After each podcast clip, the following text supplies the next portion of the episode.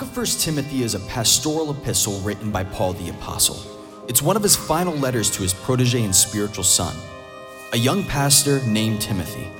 And although the letter is intended for his ministry life, the content transcends and applies to the church of Jesus Christ. Within this letter is the most explicit and complete instructions for church leadership and administration.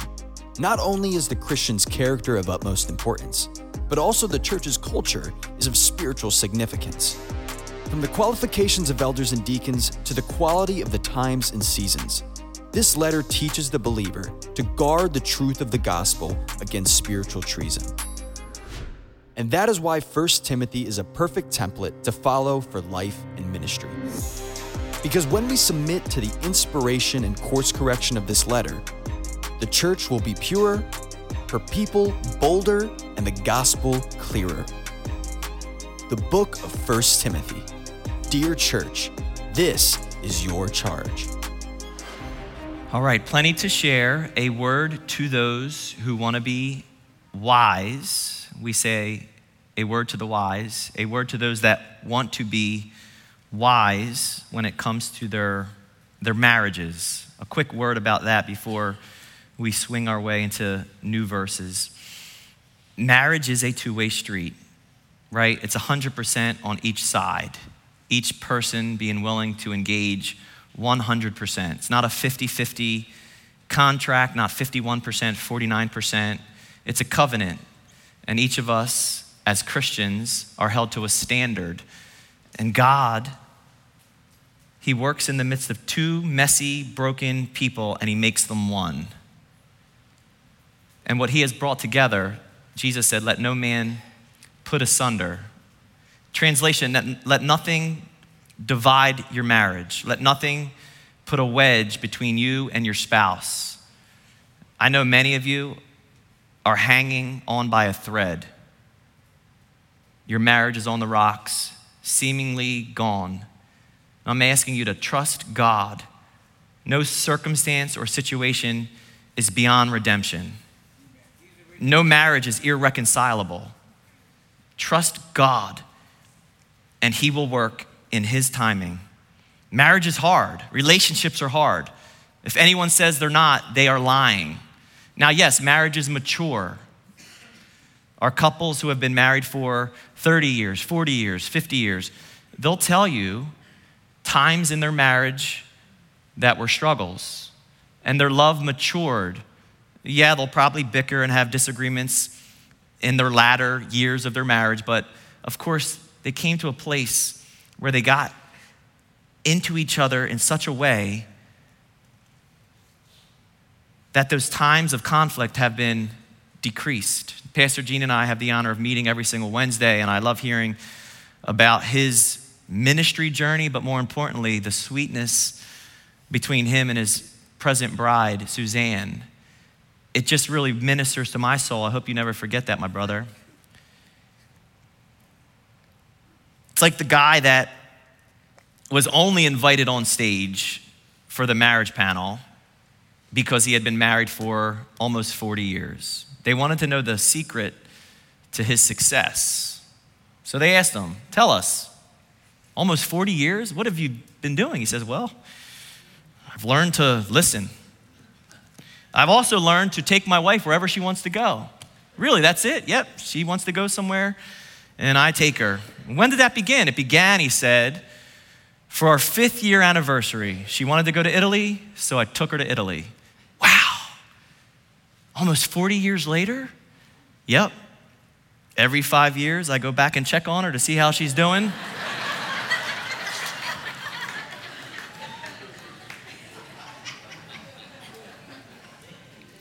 Don't do that. Now let's get serious. Here's what will kill a marriage, and I thought about this deeply. What kills a marriage isn't that it runs out of rom- romance. What kills a marriage is that it runs away from repentance. If one or both parties are unwilling to engage in repentance, what settles in is unforgiveness, and unforgiveness will kill a marriage. Let's get into the new content. 1 Timothy chapter 4 verse 6 of course is Paul's reminder to Timothy to continue to instruct the church in these things. If you instruct the brethren in these things, you will be a good minister of Jesus Christ, nourished in the words of faith and of the good doctrine which you have carefully followed. Consider that Paul is saying to Timothy, if you instruct the church in these things, and ultimately these things are basically verses one to five so far. Basically, chapter one, verse one to chapter four, verse five so far. These things that were laid out, but more explicitly, these things that Paul is saying to Timothy that he needs to instruct the brethren in was the apostasy or defection, which was happening then, it's happening now. He said, Be mindful of deception, seductive spirits, and then he talked about demonic doctrines. And he added to the demonic doctrines the forbidding of marriage. We talked about that last Sunday. And the abstaining from certain foods. In these things, instruct the brethren. I like the word instruct here. In Greek, it actually means the underlying pattern that is to be traced. Now, if you were like me when I was younger, I would enjoy putting a clear piece of paper or a computer piece of paper over something to trace it, to draw it. That's the idea here. The minister simply lays out before the church the underlying pattern that which you are expected to trace with your life. Peter would write even more, listen to this, even more explicitly about Jesus himself. He said, For to this you are called, that you would be able to engage in suffering because Christ is the example. Wait, what? And the word example in the Greek, it's a writing tablet. And the students, especially the Jewish students, were expected to learn the alphabet and the alphabet would be traced on a writing ta- uh, tablet. And they would trace, you ready? The letters alpha to omega. And the idea of Jesus being our example is that we trace his life from alpha to omega. That's why the scriptures are so important to know.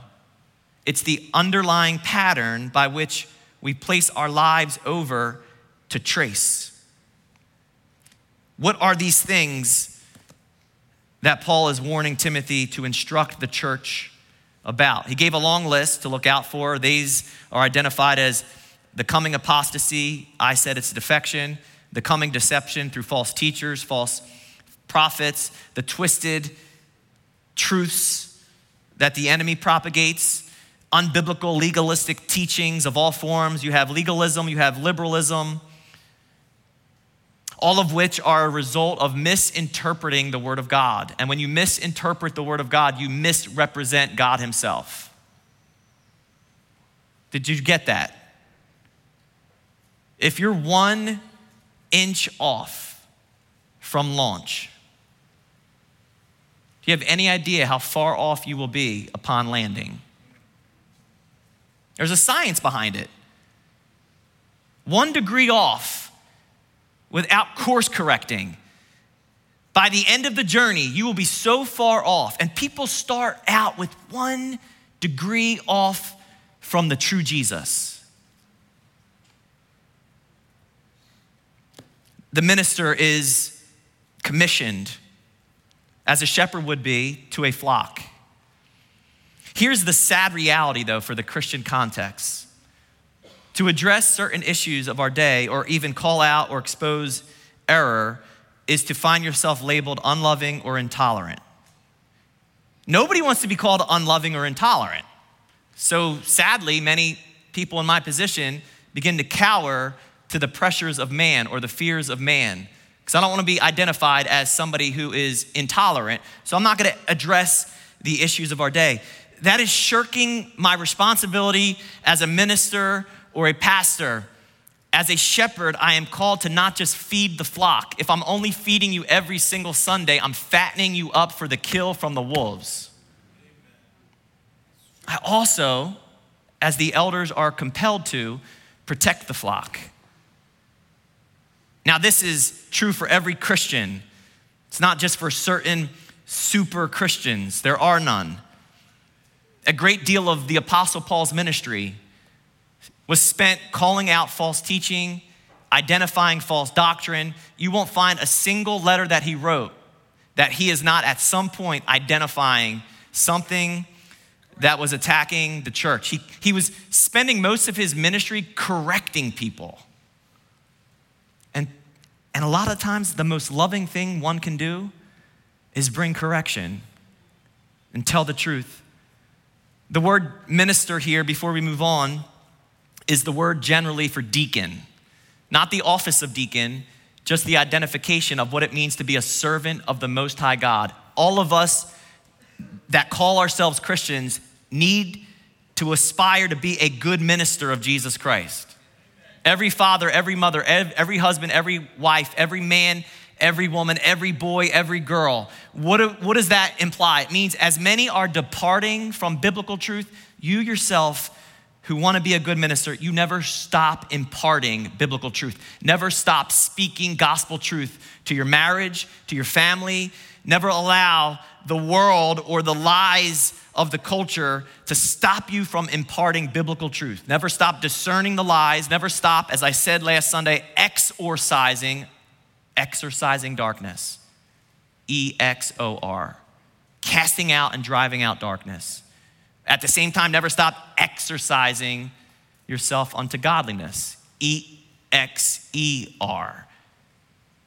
And that's what we're going to spend the rest of our time looking at exercising ourselves unto godliness. Notice in verse 6, it says that if Timothy does this, he's nourished by the words of faith and of the good doctrine, which he not just speaks, he lives. There's no disconnect behind the minister's presentation or speaking, what you say, or what you do. The goal is that what you're saying, you're following, practicing what you preach. Timothy has nourished himself off of the words of faith he is speaking. I love that. Timothy himself is strengthened based off of the doctrine he's living. Did you know that Jesus himself in John 4 said something so profound? He found himself seated at a well, weary from the journey. He sits. He sends his disciples to the nearby village to get food. Hungry they were. I don't want to get lost in the details of who he encountered, the divine appointment he had with the woman at the well. In fact, it's an exhausting conversation. Jesus told her about herself. He touched a nerve, which otherwise the culture would say that was unloving Jesus. He touched her nerve because he wanted to bring her out of shame and introduce her to his grace. At the end of the encounter, she leaves transformed. She becomes an evangelist for the gospel. Remember, the disciples come back. Jesus had just done some ministry. In the meantime, the disciples urged him, saying, Rabbi, eat. He said to them, I have food to eat of which you do not know. Therefore, his disciples said to one another, Has anyone brought him anything to eat? Jesus said to them, My food is to do the will of him who sent me and to finish his work. Did you get that? What was it that sustained Jesus? Was it physical food? No, in this moment, it was spiritual food. That he himself was nourished by the words of faith that he spoke. And it's true for us. If the Son of God, the example, the template, the writing tablet, the one we are to trace, here tells us that he finds his ultimate sustenance, his food, from doing the will of God. I give you full permission, and you should. If you ever see me looking tired, exhausted, in ministry we call it burnout. But I'm gonna bring you into a secret. I get energized from administering God's word and from studying it all week long. I am feeding my soul all week long. And that needs to be true for all of us. Jeremiah himself said, Your words were found, and I ate them. And they to me were joy and rejoicing of heart. Jeremiah 15, 16. Psalm 119, beginning in verse 103. Get this. How sweet are your words to my taste, sweeter than honey to my mouth. Verse 104. Through your precepts I get understanding. Therefore, I hate every false way. Did you see what happens there? The more understanding and wisdom and knowledge you have, the more you will despise and hate the opposite. And the most famous verse in Psalm 119, verse 105 Your word is a lamp to my feet and a light unto my path. We don't have time to get into the fact that Ezekiel was instructed to consume a scroll, or John, the apocalyptic equivalent to Ezekiel, Revelation, was instructed to eat a scroll. But the idea is that they were eating God's word and there was a sweetness. John had bitterness of stomach because he knew exactly the revelations of judgment that he was instructed to record. And sometimes that's the response when you have God's word inside of you in such a way. You're not only sustained, you're not only nourished, you're not only strengthened. Faith comes by, faith comes by, and hearing by the word of God the word of God administered. Now, if we're being honest, and only you can answer this, have you been feeding on God's word? In the same way we feed our stomach or our appetites, in the same way that we indulge on the things of the flesh, would there not be an equivalent, or I would say even more emphasis on the intake of the spiritual man or woman? That we would read the Word of God so that it sustains us and nourishes us. Because verse 7, then he tells us, I'm asking you to consider the words you're instructing the church, and you're a good minister if you do that. You'll be nourished by the very words you speak and by the life you live. That's doctrine and duty but reject, he says, profane and old wives' fables, verse 7, and exercise yourself toward godliness. Verse 7 is a setup. Of course, to accept godliness or God's word, you also have to simultaneously reject cotton candy and fluff, or as he calls it, profane and old wives' fables.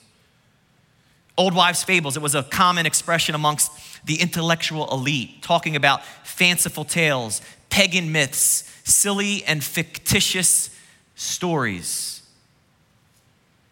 Reject that which is profane and exercise yourself unto godliness. Reject what is worldly, reject it.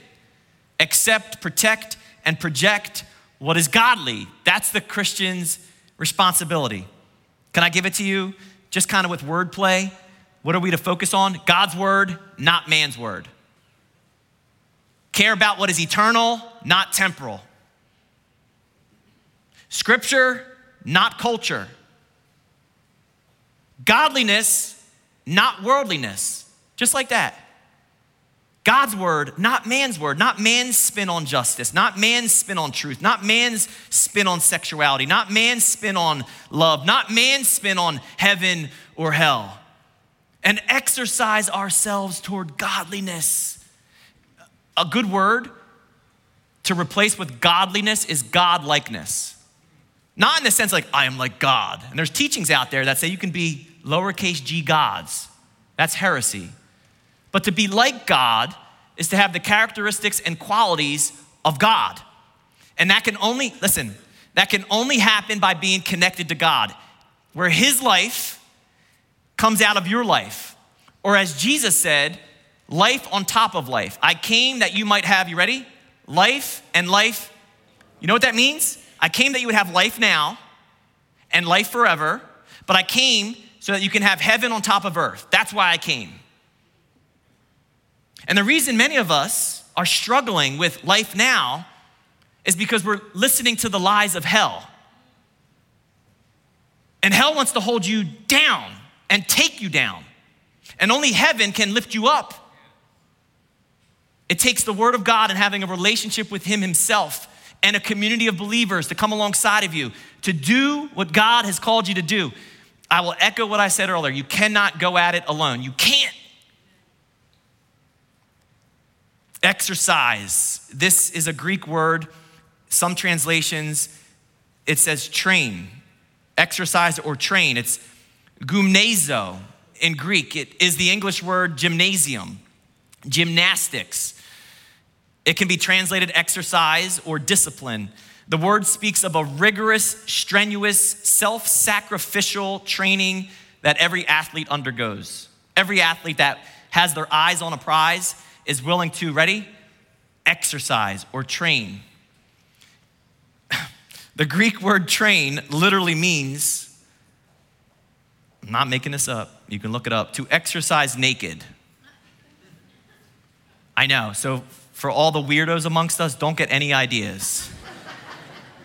There's a beach in Cape May for that.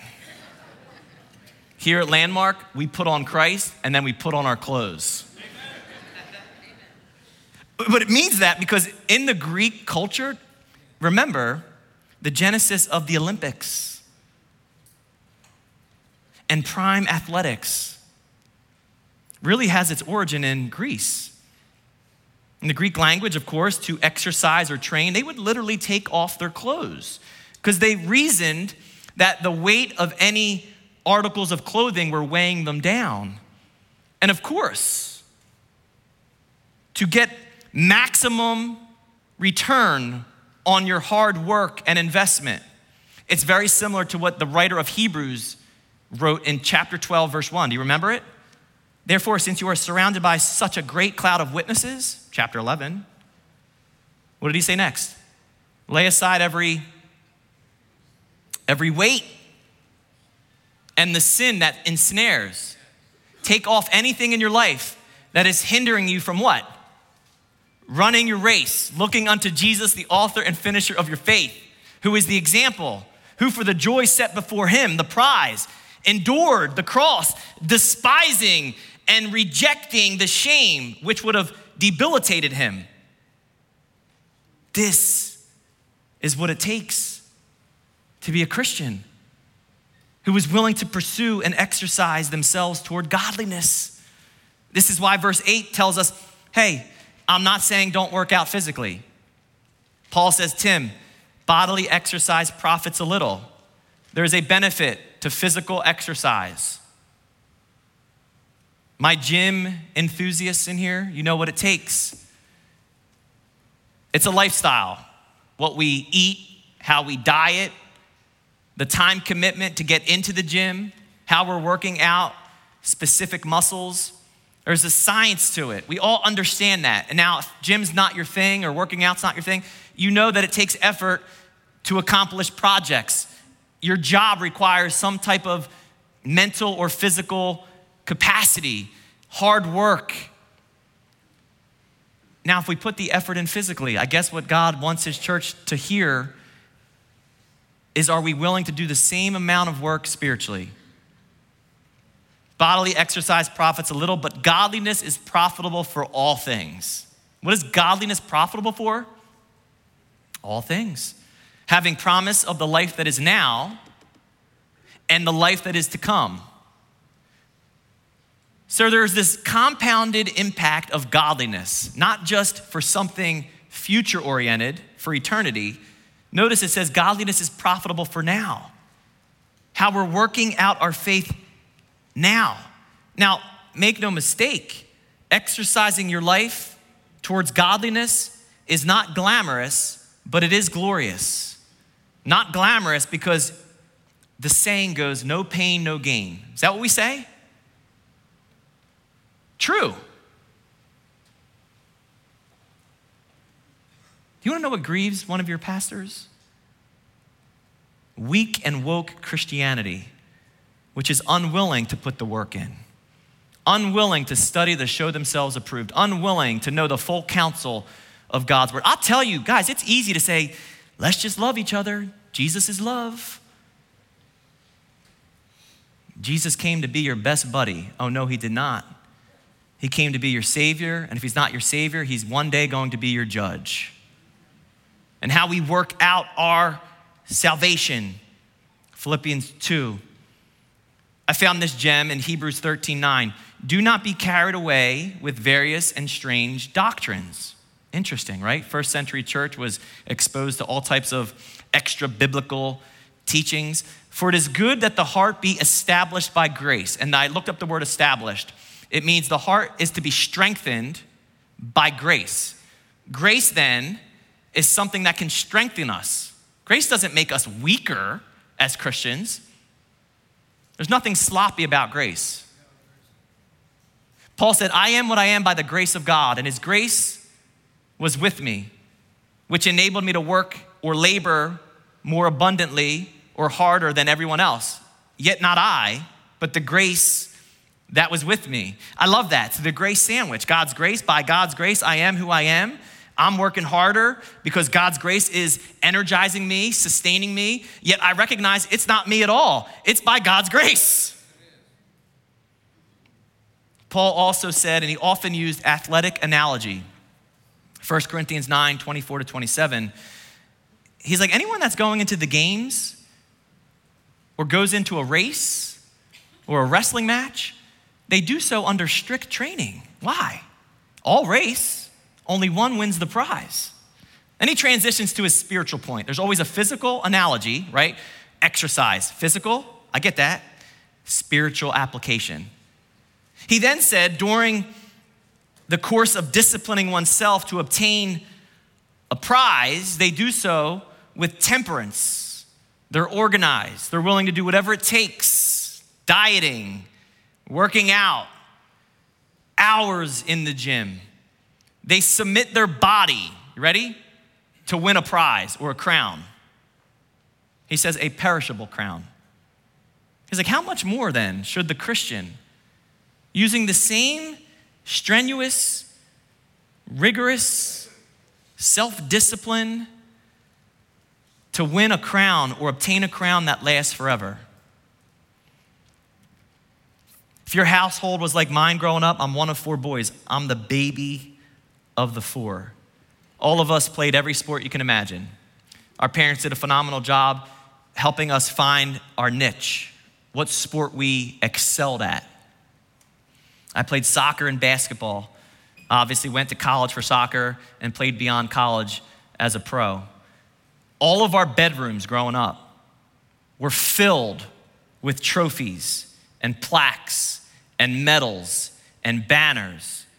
You would not even believe your eyes if you came to my home and saw how many trophies four boys accumulated. And we were always dominant in our sport. And I don't say that with any arrogance, we always found a way to win.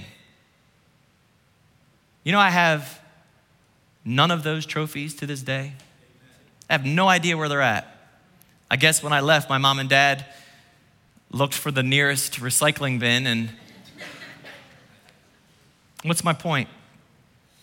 My point is not that those memories don't matter or that having your children compete for championships or athleticism doesn't matter. I'm saying all of that one day is going to burn up. None of that lasts. The only thing that will last, it says, the imperishable crowns that the Christian receives for the way they serve Christ and his cause. That's it. That's it. Here's the equation God works in as godliness, godliness is worked out. Did you get that? Now just fill in the blank. God works in my marriage as godliness is worked out of my marriage. God works in my family as godliness is worked out in my family. God is willing to work in my life as godliness is worked out in my life. God works in my gifting as godliness is worked out in my gifting. God works in my resources as godliness is worked out of my resources. Philippians 2 12 and 13. Work out your own salvation with fear and trembling. People misunderstand what this is saying. One of the translations is work out your own salvation with serious, critical, biblical thought, with a healthy reverence of who God is, a holiness, a wonder and awe, A W E of who he is. Take your Christian walk seriously. That's what it's saying. Why do I do that? Verse 13 For it is God who works in you both to will and to do for his good pleasure. Did you get that? You work out, he works in. Verse 10 For to this end, in light of all that, we both labor. It's a reiteration of this spiritual exercise and suffer reproach. Translations might say, and strive.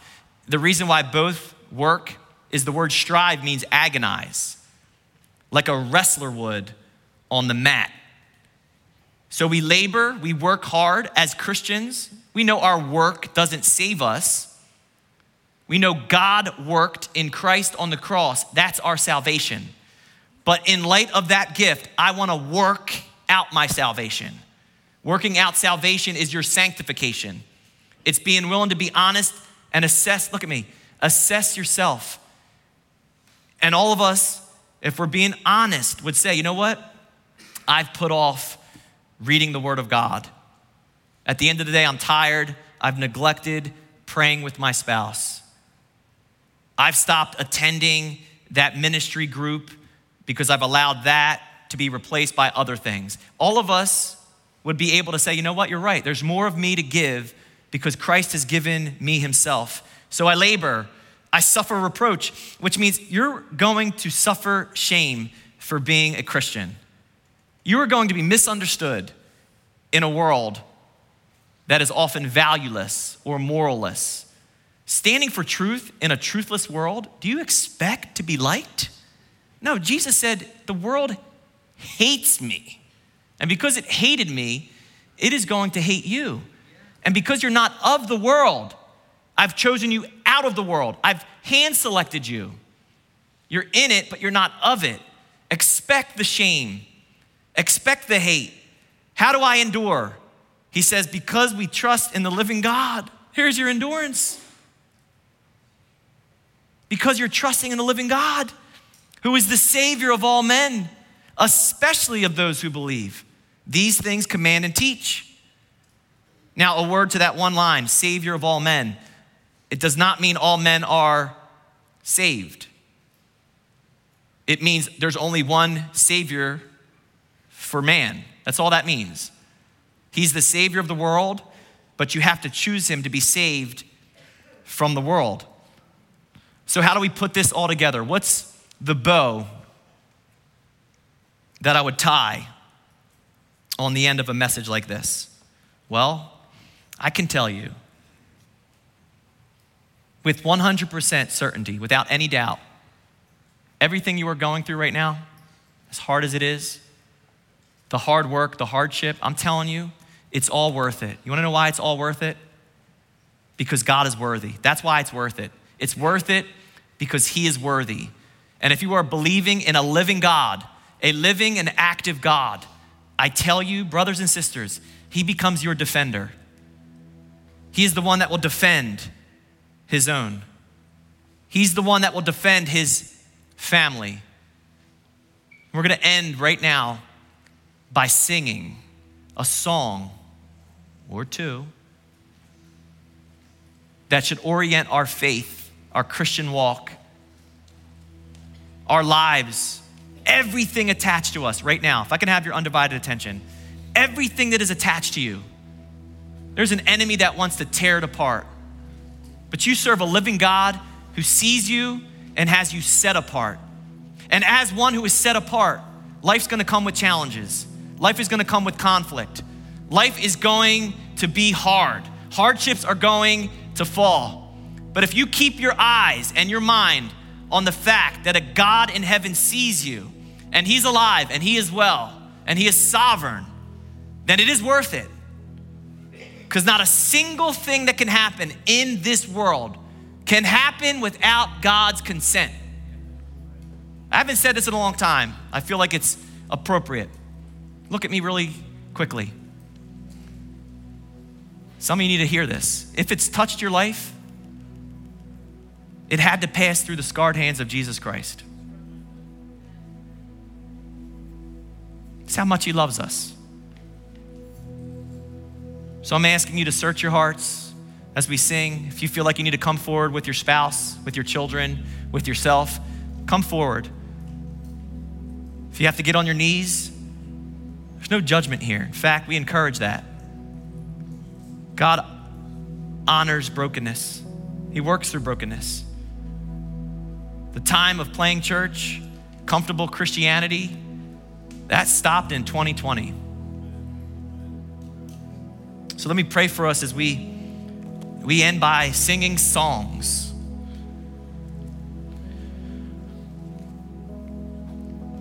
So Father in heaven, here we are again. And I even pray now that we would understand what's at stake, how your voice is speaking.